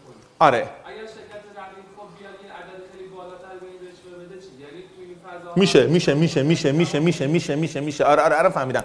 این چیز رایجیه. من خودم انقدر خاطر ازش دارم. یادم نمیاد. کاملا کاملا شدنیه. کاملا شدنی. میفهم چی میگی؟ کامل میفهم چی میگی؟ رایجه. خیلی رایجه. خیلی رایجه. خیلی اصلا اینقدر ازش خاطره دارم. خیلی روش رایجی. آره. نه نمیشه. حتی دو نفرم بودیم یادم نمیاد. چون میگن که میگن یه حرف بین دو نفر فقط وقتی باقی میمونه که یکی از اون دو نفر مرده باشن. می‌دونی که؟ خب. نه نمی‌تونی کاری بکنی. نه. چون طرف خیلی وقتا نمی‌تونی ثابت بتونی ثابت کنی میشه ولی نمی‌تونی ثابت کنی. نمی‌تونی ثابت کنی. خیلی خیلی راحت. یعنی و واقعا مثلا مثلا می‌دونی چه جوری اتفاق می‌تونه بیفته؟ یه مثالش که تو ذهنم میاد اینه که من مثلا میام به شرکت تو که داره چیز شرکت تو یه دونه مثلا چیز باید بگیره. یه دونه ضمانتنامه حسن انجام کار داره که باید release بشه مثلا. و یه پروژه الان داری. من میام به پیمانکار پول میدم میگم پروژه رو دیرتر انجام بده. ضمانتنامه حسن انجام کارت هم release نمی‌شود. بعد در جلسه مناقصه میگم آقا یه سوال. ایشون که پروژهش بعد سه سال پیش تموم می‌شده و ضمانتنامه حسن انجامش کارش سه ماه بعد هنوز چرا گیره ضمانتنامه‌اش و شما چجوری دوباره ضمانتنامه بعدی می‌خواید مثلا بگیره خب. اصلا ممکنه حتی همونجا دیسکوالیفاید بشه یعنی حتی وارد رقابت نشه. به خاطر اینکه من احساس کنم میارزه. بعدم نهایتا اون پیمانکاری عددی داره دیگه میگن آقا چقدر مثلا؟ بعد پیمانکاری می‌دونی چی میگه؟ میگه آقا چی شده؟ پروژه دیر انجام شده چقدر مثلا به شما پول ندادن؟ شما در اصل آخرتون آزاد نکردن؟ خب اصلا طبق قرارداد مثلا من من قبول می‌کنم هر چی میشه. یا نمیگه من قبول می‌کنم میره کلی دعوا می‌کنه آخر 3 درصد هم قبول می‌کنه. جای من قبول می‌کنم تابلوه می‌دونی؟ خیلی روش هست. من به ذهنم نمی‌رسه حالا درست ولی روش زیادی داره. به من گفتن که جلسات آخر خیلی اخلاقی تر به کلاس نگاه کنیم و اینا. دیفالت دیفالت. به نظر من بهترین ترجمهش در فارسی قصوره. دیدید هر وقت یه جایی منفجر میشه میگن هر کس که قصور یا تقصیر انجام داده باید یه دیگه رایج شده. یه بیانیه آماده هست که هر وقت اتفاق میفته سریع قصور کنندگان تقصیر فرقش هم می‌دونید دیگه تقصیر عمد است قصور سهوه خب؟ قصور کوتاهی کرده. خوش نفهمیده. تقصیر deliberately یه جایی گند زده. خب. دیفالت از جنس در واقع قصوره. یعنی که تو خط- تو خطا کردی. این خطا تبعاتی هم دارد. احتمالا باید مسئولیتش رو بپذیری. ولی من می‌دانم که این خطا بزرگ نیست و آگاهانه نیست و احتمالا عمد نیست یا سوء نیت پشتش نبوده. پس با هم دیگه کنار میایم. دیفالت ها معمولا ویژگیشونه که قرارداد رو لغو نمی‌کنن ترمینیت نمی‌کنن. ولی دردسر ایجاد می‌کنن دیگه. تو بعضی از قراردادها می‌بینید شما ترم دیفالت وجود داره. دیفالت خیلی نرم می‌کنه ماجرا رو. خیلی نرم می‌کنه ماجرا رو. یعنی ممکنه من می‌دونم دارم با شما کار می‌کنم و شما جاهایی به تعهدتون عمل نخواهید کرد. میام ترم دیفالت می‌ذارم. آقا اگه احیانا کوتاهی به وجود اومد چجوری هندل بشود؟ من یادمه چند سال پیش اومدیم با یه برای سازمانی پلتفرم ای لرنینگ دیولپ بکنیم. منم تیم خودم آورده بودم و دیولپرهای خوبی هم بودن زیاد بودن کارم کرده بودیم برای جاهای مختلف.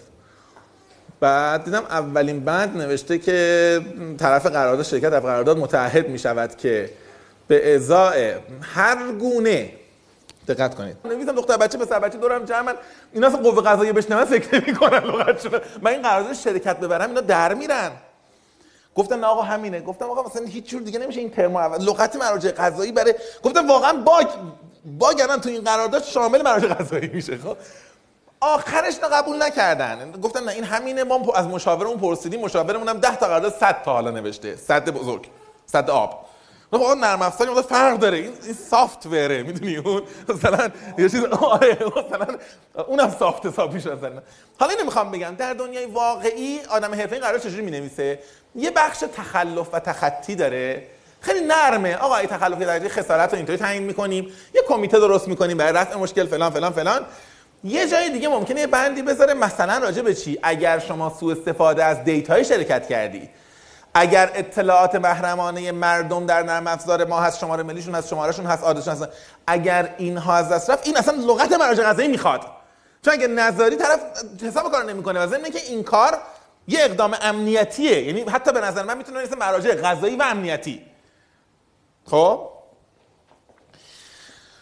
نتیجه این که می‌خوام بگم ترم دیفالت به خاطر این من نوشتم که یادمون بمونه. ترم دیفالت معناش این است که آقا راهی برای خطاهای کوچک قراردادی و خصوصا از جنس قصور. بگذاریم. چون به هر حال قصور اتفاق میفته به هر حال خطا اتفاق میفته یه جور باید کامپنسیت بشه یه جور باید حل بشه. اگر این راهو نذاریم دو حالت میشه. یا نهایتا دستمون به جایی بند نیست یا در سالترین موارد باید به بالاترین مراجع ارجاع بدیم. که خیلی خیلی کار خطرناکه. ما قرارداد واقعا به همون دلیل اون یه ترم نگرفتیم. به خاطر اون یه کلمه. بعدا هم طرف من گفت شما این کار کردین گفتم مثلا نمی‌تونم. این قرارداد شرکت می‌رفت بچه‌ها می‌رفتن. میگم مثلا طرف تو زندگیش تا حالا بالاترین مرجعی که مثلا دیده چه می‌دونم مثلا. بقالی سر کوچش بوده. ولی اون مراجع قضایی مثلا بالاترین مرجع قضایی که ده قضایی سلف دانشگاه بوده اصلا. بگو جان. اینفورسمنت دومی رو داری میگی تو. حالت سنگین تر رو داری میگی آره. تو داری وایولیشن رو مثلا میگی. آره law enforcement رو میگی دیگه. اون سنگین تره. بستگی ببین خیلی شاید بستگی قرارداد داره. ولی default عموما فرض بر این است که تو می‌خوای تخلفات سبک رو مدیریت کنی. حالا این قضاوتیه. می‌دونی چی میگم؟ ولی اصل ماجرا اینه که برای تخلفات سبک راه بگذارید.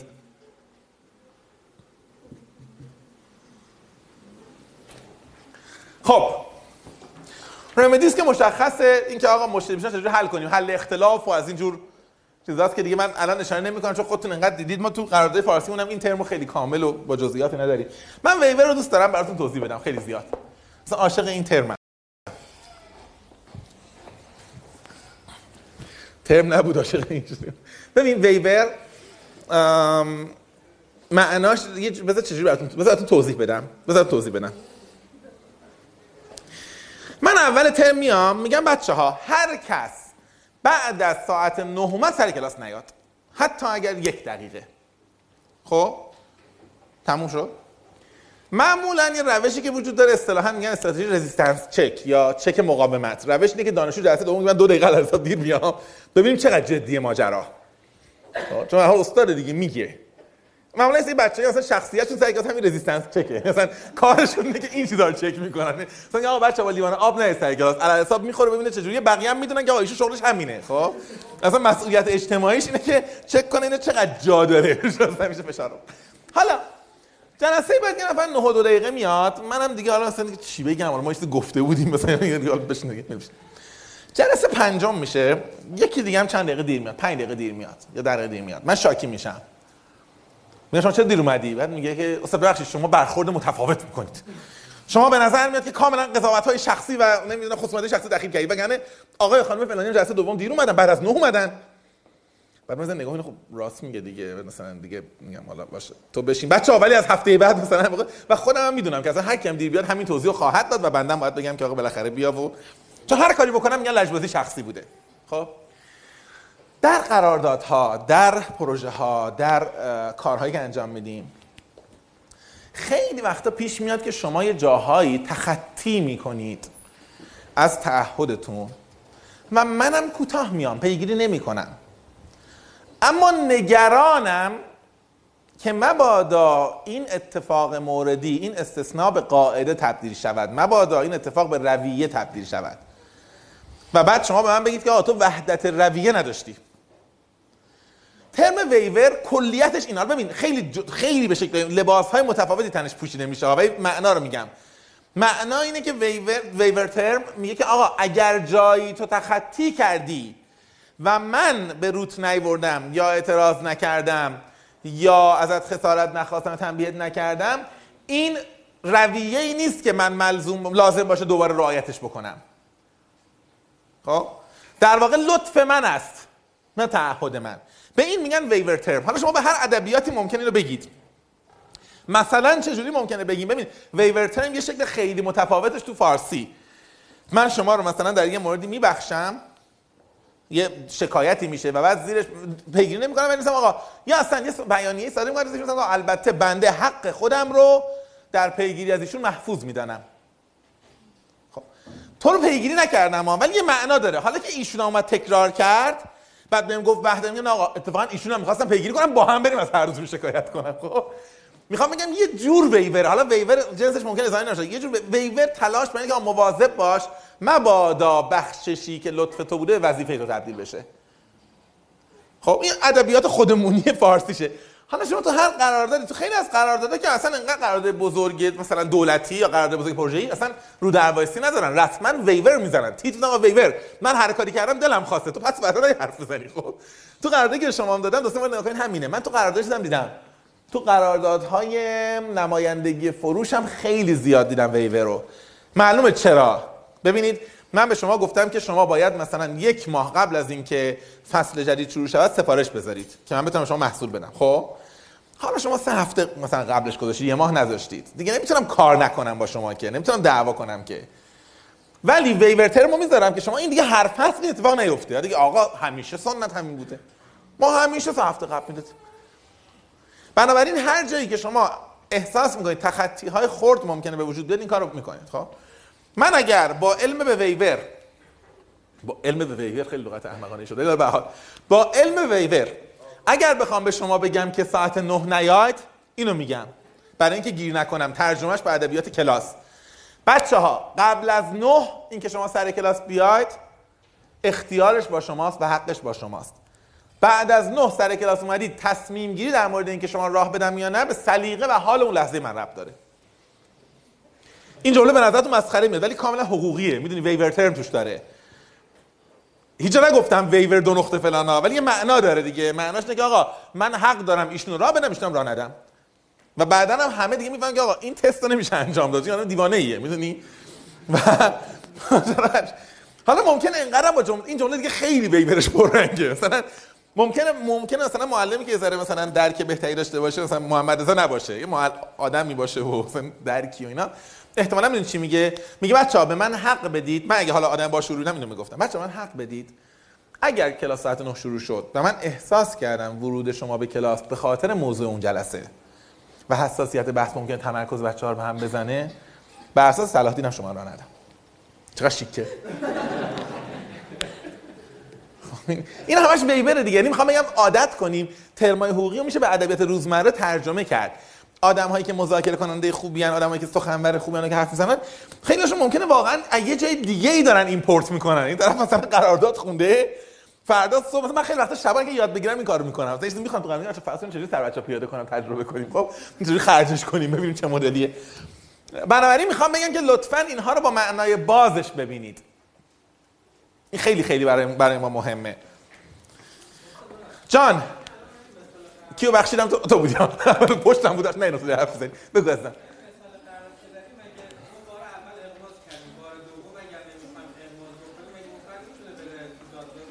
با یه بار شاید نه ولی با تعداد باشه می‌تونن بگن که این توافقی بوده که شفاهی انجام شده بوده نشون بینشون ده بار هم انجام شده. چون تعداد روی می‌دونید تکرار خودش قاعده میاره دیگه. این شبیه همونه که مثال خیلی سادهش قرارداد صابخونه مستاجره که نمی نویسم 10 سال میمونه. بعد من میرم میگم من صابخونه می‌خوام بیرونت کنم. یا قرارداد داری؟ میگی نه. ولی میگم آقا بعد تو میری به دادگاه میگی آقا 10 سال بودیشون 3 سال میگم آقا راضی هستی راضی. من گفتم راضی هستی میشستیم اگه شما را ناراضی بودی سال دوم نگو سال دوم چی شد؟ خب قاضی میگه آقا 10 سال دیالوگی بوده که به حال نشستم دیگه زودتر نیومدن.